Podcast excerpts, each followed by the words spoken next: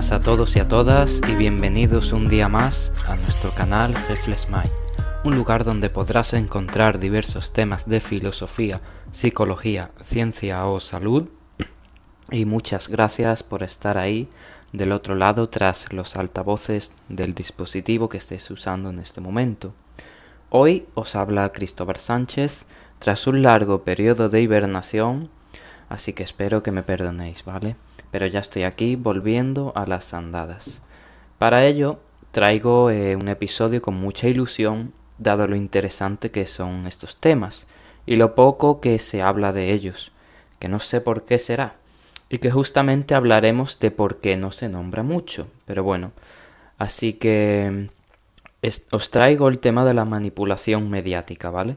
Y los mecanismos que los manipuladores ejercen sobre los manipulados, que de hecho somos nosotros, claro.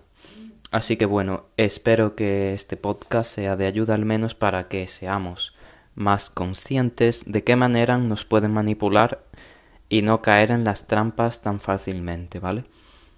A ver si logramos pues hacer un stop de tanto dejarnos llevar o parar de ir en piloto automático y comenzar a tener un poquito más de control en nuestras vidas. Bien, lo que os traigo viene de la mano del filósofo y lingüista Noam Chomsky, uno de los filósofos que aún tenemos junto con nosotros, eh, con la avanzada edad ya de 92 añazos, cargados sobre la espalda. Su obra es de un aporte impresionante, destacando sus contribuciones revolucionarias en el campo de la lingüística y las ciencias cognitivas. Aparte, añadiendo a esto, tuvo grandes ideales políticos, destacando como un gran activista en dicho campo disciplinar. Pero, pero nada de esto iremos a tratar en este episodio, porque de lo que vamos a hablar es de unas estrategias de manipulación mediática que Chomsky desarrolló, que usan los medios de comunicación para mantenernos casi dormidos, de manera distópica pero descarada. Y empiezo con la primera estrategia de manipulación en la que caemos. Evidentemente, una de ellas es la distracción. Esto significa que de tantos problemas, catástrofes naturales, guerras internas, problemas económicos y sociales, injusticias de género y miles de problemas más, los, los medios de comunicación, en vez de, mostrarnos todo, todo ello, para ser conscientes de cómo está el mundo, lo que encontramos es gente interesada fervientemente por si el Real Madrid le gana al Barcelona, o de si Belén Esteban tiene su propia marca de gazpacho o de si la hija de Jesulín de Ubrique tiene ya novio o no. Y con todo el respeto, cada uno puede ver lo que quiera, pero no cada uno eh, llega a ser consciente de la trampa en la que cae cuando ve estas trivialidades y se pierde problemas más especiales y relevantes, ya sea a nivel humano o no. Y me parece una lástima que, que en este caso, en mi país, España, el canal más visto sea Telecinco que, es básicamente prensa rosa, o dicho de otra manera, medio de comunicación del cotilleo. Lo único que puedo pensar es que eh, desde tiempos inmemoriales para manipular a la gente o hacerla estúpida, les daba solo pan y la posibilidad de ir al circo, la antigua Roma, pan y circo y manténlos calladitos. Comida y ocio, y ya nos tenían dominados. Déjame decirte que no nos diferenciamos en nada de la antigüedad, porque a mucha gente solo les mueve o lo único que les hacen que hacen en el día es comer, trabajar y ver televisión, de lo cual no sacas ni una conclusión reflexiva al día. La tele no orienta su contenido, su, contenido perdón, a incentivar al conocimiento, sino de hecho, a retener el crecimiento intelectual de las personas, manteniéndonos la mente ocupada en gilipolleces y banalidades, y no solo con la tele, sino también con todo lo que tenemos en nuestro teléfono, con TikTok e Instagram, que solo incentivan a hacer bailecitos, subir fotos, potenciando aún más el hecho de mantenernos distraídos, incluso hasta los más jóvenes. Pero bueno, eh, la siguiente estrategia de manipulación es la aplicación de la gradualidad. ¿Y qué quiero decir con esto? Bien, tenemos un ejemplo cercano aquí en España, y es que se está alcanzando los picos más altos de subida del precio de la luz en la historia. Y es que la subida no ha sido de golpe, sino que ha ido a lo largo de los años, incrementando de manera totalmente gradual. Pero claro, no nos hemos dado cuenta. He aquí que sea una estrategia de manipulación, porque caemos en la trampa de que como es poco a poco, es casi imperceptible, pero ocurre. Llega a ocurrir tanto que se llegan a estos picos y nos hacemos consciente cuando el pico llega, pero no cuando crece, porque claro, no se percibe y el problema es que no les interesa a los medios que lo percibamos. Para continuar con otro mecanismo con el cual acabamos manipulados, es el diferir en el tiempo, ¿vale? Esto significa que el poder pone unas medidas que de pronto a la población no les parece adecuada, pero la población, o sea, nosotros acabamos cediendo porque claro, eh, aquella medida es para, no, nos la prometen como que para el mañana todo vaya mejor. Pero no es más que un engaño y una mentira que viene de una promesa. Y mira qué curioso, por ejemplo, nos dicen eh, ahora que el pago de la luz tan alto se debe a para recuperarnos de la pandemia. Te ejemplifico. Imaginaros. Y que tenemos que pagar un poco más como vía de escape como para mejorar la situación. Cedemos y luego, como difieren en el tiempo la estrategia de diferir, el problema se nos olvida. Justamente también está muy relacionado con la distracción, que, la, que es la estrategia anterior, porque primero nos hacen hacer algo indeseado con la promesa de un futuro mejor, pero cuando pasa el tiempo nos olvidamos de lo que prometieron porque claro, como mencioné primeramente, los medios de comunicación nos quieren mantener distraídos de los problemas con las trivialidades de los medios o el móvil.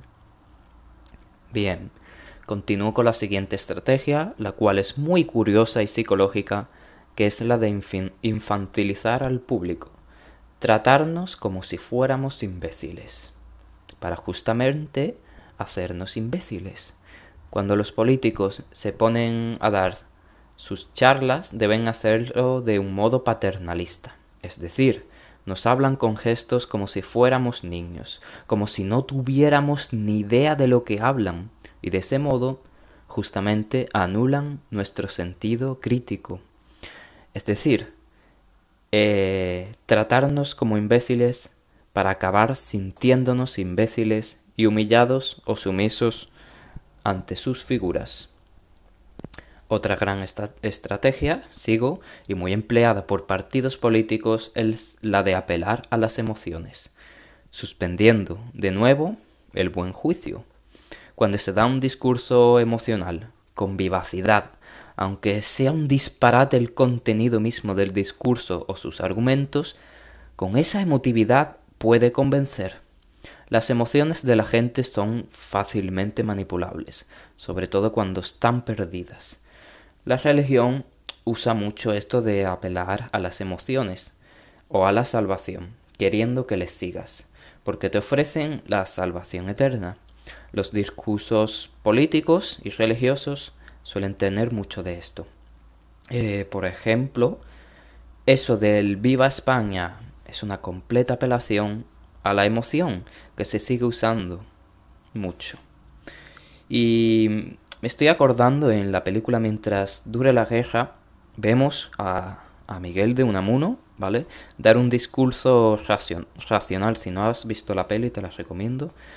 Da un, discurso racional en frente de al menos 100 eh, personas fascistas y conmovido por una falsa ilusión emotiva de comunidad gritando ¡Viva España! ¡Viva España!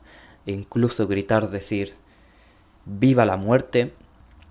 Una gran barbaridad que, que incentiva la muerte, un puto disparate, Pero bueno, esto es lo que es capaz de hacer, de provocar el hecho de apelar a las emociones. Gente que no piensa ni lo que dice ni lo que hace, gente que no reflexiona y gente que ha perdido el sentido racional. Añadir, si, si te fijas, que, que esta estrategia viene casi de la mano con la anterior, porque se junta el hecho de que nos hablen como si fuéramos estúpidos o niños pequeños con el hecho de apelarnos a la emotividad en vez de a la reflexión. Y bueno, la, la siguiente estrategia es la de la creación de un problema seguido de su solución. Esto es una estrategia que veo mucho a nivel de consumo. De hecho, os pongo un ejemplo. Aquí en mi ciudad, Sevilla, enfrente del Hospital Virgen del Rocío, han abierto un McDonald's. Y más al norte, en otra avenida, hay un tanatorio y al lado un Burger King. O sea, ponen restaurantes de comida rápida y basura que generan el problema de deficiencias nutricionales, problemas metabólicos, obesidad, también problemas cardiovasculares. Y enfrente, justamente, te ponen la solución, que es el hospital. También puede verse con, con la publicidad de este tipo de alimentos de baja calidad. Estamos repletos de publicidad de comida basura y bollería, para enfermarnos y luego recurrir a la solución de las pastillas en la industria farmacéutica. Te dan problemas y te venden la solución. Pero luego en realidad no somos conscientes de los problemas que nos dan, sino solamente de las soluciones. Y luego pensamos que el gobierno nos cuida, pero no es así, porque ellos también han generado el problema. Te hacen enfermar con la comida basura para luego venderte la pastilla, soluciona todo. Sigamos pues con la siguiente gran estrategia por excelencia, que es la de crear y mantener al público ignorante. No brindarnos las herramientas para que la población sea culta, inteligente y con sentido crítico. Mantenernos más bien ignorantes. Quizá es la mejor forma de mantenernos dominados. Porque como ya habrás escuchado mucho, el conocimiento es poder y no nos quieren poderosos, sino sumisos e ignorantes. La educación, la verdad que tiene muchas brechas muchas deficiencias, mucho que mejorar, porque ni siquiera ha cambiado en 50 años, porque claro, eh, no interesa que la gente esté educada, porque si la población está educada es más consciente de que es manipulada. Como dice Chomsky, la mayoría de la gente no sabe nada y lo peor es que no saben que no saben nada.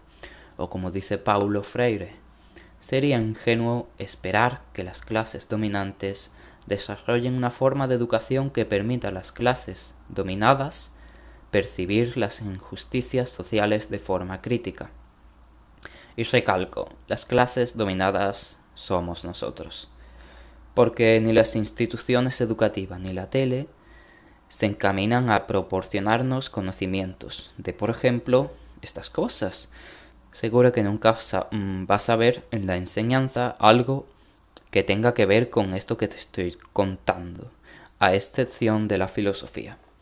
Por eso la filosofía es tan peligrosa para los gobiernos, porque la filosofía nos despierta y, zarandea al poder dominante, nos pone los pies en la tierra, de una, de una manera que otras asignaturas no lo hace. Más bien la educación quiere gente que obedezca órdenes, no quiere ni emprendedores, ni gente que dude del sistema, ni que abra nuevas vías.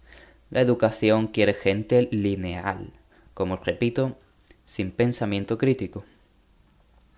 A esta estrategia que te acabo de mencionar se viene añadida otra, y es el hecho de promover públicos y contenido superficial y complaciente.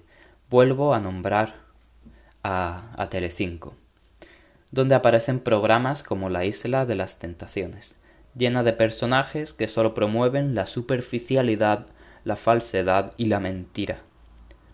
Un día el Isaac este dice que ama a Lucía y al siguiente se besa con otra y dice a las cámaras que cree que no está enamorado de Lucía. No, compadre, no confundas las cosas. No es que haya, no es que haya dejado de estar enamorado, es que confundes enamoramiento con apetito sexual y encima los espectadores luego se lo creen. ¿Ves? Estos problemas, estos programas, perdón, se ponen de, de moda, se ponen de moda estos personajes que llegan a parecer ridículos y de poquísimo valor como persona, y si vemos aquellos somos proclives a comportarnos de aquella manera, y llega incluso a normalizarse o hacer que esté incluso bien visto ser mediocre, ser vulgar y hacerse, hacerse famoso por medios vulgares y superficiales, triviales. Así que bueno, llegando a la última estrategia de manipulación, es un conocimiento casi nulo, ¿vale? De nuestra fisiología humana en cuanto a nutrición, biología o neurociencia. Y hemos avanzado tanto en estos campos, pero justamente parece que no se nos brinda esos conocimientos. Te vuelvo a nombrar a Telecinco, parece una crítica a Telecinco mi podcast, pero bueno. Te lo vuelvo a nombrar con algo increíble eh, que hizo, ¿vale? Y es que en pleno confinamiento, en un espacio de Sálvame, es decir, en, un corto de esos, eh, vi yo en redes ¿vale? No lo vi en Sálvame porque claro está que no ve esas cosas, lo vi en redes sociales, que pusieron una lista de, de alimentos aconsejables a comer ya sea para prevenir mortalidad en caso de coronavirus como para cuando ya eh, te hayas contagiado. Y, o sea, escucha esto. En la lista aparecía aconsejable comer rebozados y frituras. ¿No te parece vergonzoso? No se nos brinda conocimiento real ni científico, es pura conjetura. Parece que nos quieren peor. En vez de sanos, parece que nos quieren enfermos. Eh, otra cosa a mencionar bastante fuerte, de nuevo con el tema de la comida, es que en los hospitales, que, que se supone que es el templo de la salud, ponen de desayunos zumo industrial o Nesquik con bollería también industrial, pan con mantequilla, etc. Este suceso me parece eh, desalentador. En hospitales donde se pretende que, que los que estén ahí salgan de ahí, ofrecen desayunos de bajísima calidad nutricional con altos niveles de azúcar o grasas saturadas y lo peor es que la mayoría cree que este tipo de desayunos es saludable o que está bien, porque claro, eh, no se nos dice lo contrario, no se nos informa de que en realidad está mal. Por otro lado, y siguiendo con ejemplos, aún hay mucha gente que considera que el, colacao es saludable y que incluso no puede faltar en el desayuno, cuando el colacao es 70% azúcar y casi nada de cacao. Y bueno, no te voy a nombrar aquí todos los problemas que puede acarrear el consumo elevado de cacao de azúcar, perdón, pero como te decía, no se nos brinda conocimiento científico alguno. Mucha gente también cree que las agujetas se solucionan con agua y azúcar, o mucha gente considera que el sudar es quemar grasa, o que mucha gente no, no sabe dónde está su punto G, o que aún hay gente que cree que el pelo crece más en luna llena, o que aún gente todavía cree que los bebés respiran por la cabeza y por eso se les mueve el cráneo. O que no mucha gente sabe que la mujer también tiene testosteronas. Testosterona, perdón. Tampoco la mayoría de personas saben sobre las hormonas de la felicidad y miles de casos más que te puedo decir. Y bueno, todo esto es consecuencia de que la mayoría de la gente no conozca eh, su cuerpo ni su mente, o dicho de otra manera, no, no tenemos conocimiento científico sobre nosotros mismos y estamos aún con esos remedios caseros e ineficaces de la Edad Media porque no se nos brinda, no se nos enseña ni cómo funciona nuestro cuerpo, nuestro organismo ni nuestra psicología. Por lo que se concluye de esto que el gobierno nos conoce incluso mejor que nosotros mismos. He aquí las formas en las que el poder el gobierno, la élite y el sistema, como lo quieras llamar, ejerce su lavado de cerebro o su comida de cabeza hacia nosotros, de una manera tan feroz como distópica la forma de novela de Huxley, porque quien controla los medios controla las mentes. Y quería añadir algo que estuve reflexionando los días anteriores. Y viene por la expresión de, de comer la cabeza. Solemos decir que, que, si asistimos a una charla de, de, de testigos de Jehová, por ejemplo, nos quieren comer la cabeza. O si de repente empezamos a interesarnos por el veganismo o el vegetarianismo, porque un amigo nos ilustra sobre ello, nuestros familiares nos dirán que nos están comiendo la cabeza. Entonces, ¿qué es esto de que nos coman la cabeza? El hecho de cambiar de ideología o, o de manera de pensar y actuar a veces viene arraigado de la manipulación que otros ejercen sobre nosotros, acabando convenciéndonos de aquello. Pero creo que hay que analizar algo, dado el aspecto peyorativo de esta expresión que es comer la cabeza. Y aquí te digo, la manipulación es manipulación cuando es negativa. Cuando es positiva, yo la llamaría liberación. Es decir, que, que me digan, por ejemplo, que el té con limón es un quemagrasas, es un acto delictivo de alguien que quiere comerme la cabeza, porque ese dato no es real. Y por el contrario, alguien que promueve la vida sana te dice que el té con limón simplemente es una bebida más, aunque saludable, pero no la causa de la pérdida de grasa y nos incentiva a hacer deporte, nos muestra lo cruel de la industria alimentaria y luego nos hacen y luego nos hacemos vegetarianos y, y comemos saludable, llevamos una vida mm, sana y feliz. ¿Se podría decir que aquella persona que nos enseñó ese mundo nos comió la cabeza? Yo creo que no. Más bien nos liberó la cabeza de la mentira y nos hizo ir por un mejor camino. Por el contrario, alguien que nos diga que, que, no hagamos deporte, que comamos mal, sin importar exclusivamente el placer de la comida, que da igual los buenos hábitos porque todos vamos a morir. Eso sí que es que me coman la cabeza Comer la cabeza entonces es algo que, que te hace hacer lo incorrecto. Te esclaviza tus propias creencias. Por ejemplo, si nazco en, en una familia de padres racistas y yo acabo siendo racista, mis padres puedo decir que me comieron la cabeza o me lavaron el cerebro, el cerebro para que pensase eso. Pero si yo tengo unos padres que me hacen ver que todos los seres humanos somos iguales, no me está lavando el cerebro, sino que me lo está liberando, pues me hace ver la verdad. La verdad que está muy tintado de platonismo esta idea, eh, lo reconozco, pero en mi opinión la verdad nos hace libres y la mentira esclavos de nuestras propias convicciones. Esto es una de las cosas particulares de la filosofía.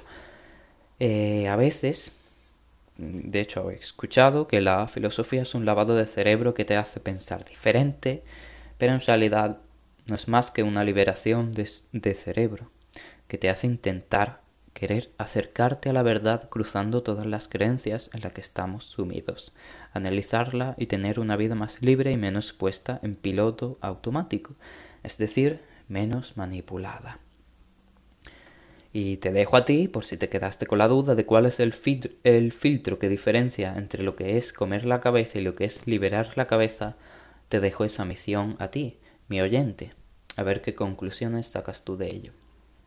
Para terminar, mucha gente piensa que no existe la manipulación, y justamente esas son las personas más manipuladas, porque los manipuladores quieren eh, pasar por alto, perdón, y ser, y ser imperceptibles ante los manipulados. La diferencia, por así decírtelo, de los esclavos de Roma o de la antigua Grecia de los esclavos de ahora es que los de antes tenían cadenas amarradas a su cuello y manos, eso, eh, cadenas en su cuello y manos, ¿vale? Y recibían azotes de los soldados. Por ende, el esclavo veía los medios o herramientas por la que se hacía esclavo, que eran las cadenas, y evidentemente odiaba su condición de esclavitud. Pero ahora es todo aún más refinado. Ahora intentan que no vean tus cadenas, ahora más bien Los manipuladores quieren que adores tus cadenas, que las pongas en gloria, que te sean vitales. Las cadenas de ahora no tienen forma de cadena de hierro, ni se te ponen, ni se te ponen en el cuello apretándote, sino que, como te he dicho, son cadenas más refinadas y mejor pensadas. Porque si no eres consciente de tu cadena y de hecho la glorificas, no podremos salir de la sumisión. Y de hecho, adorar, adorar nuestra condición de sumisión y esclavitud. Y por si te lo preguntas, muchas de las cadenas que te esclavizan y manipulan a, nuestra edad son la tele, TikTok, Instagram, Twitter, la comida basura, las drogas, Amazon, Chain, el consumo en general, el dinero e incluso el trabajo. Y con esto doy, doy fin a este episodio. Decir antes de irme que estaré más activo en redes sociales e iré publicando podcasts cada semana si me es posible. Así que nada, Muchísimas gracias a ti, mi oyente, por estar ahí detrás. Te mando un abrazo y date cuenta de si te manipulan. Hasta la próxima.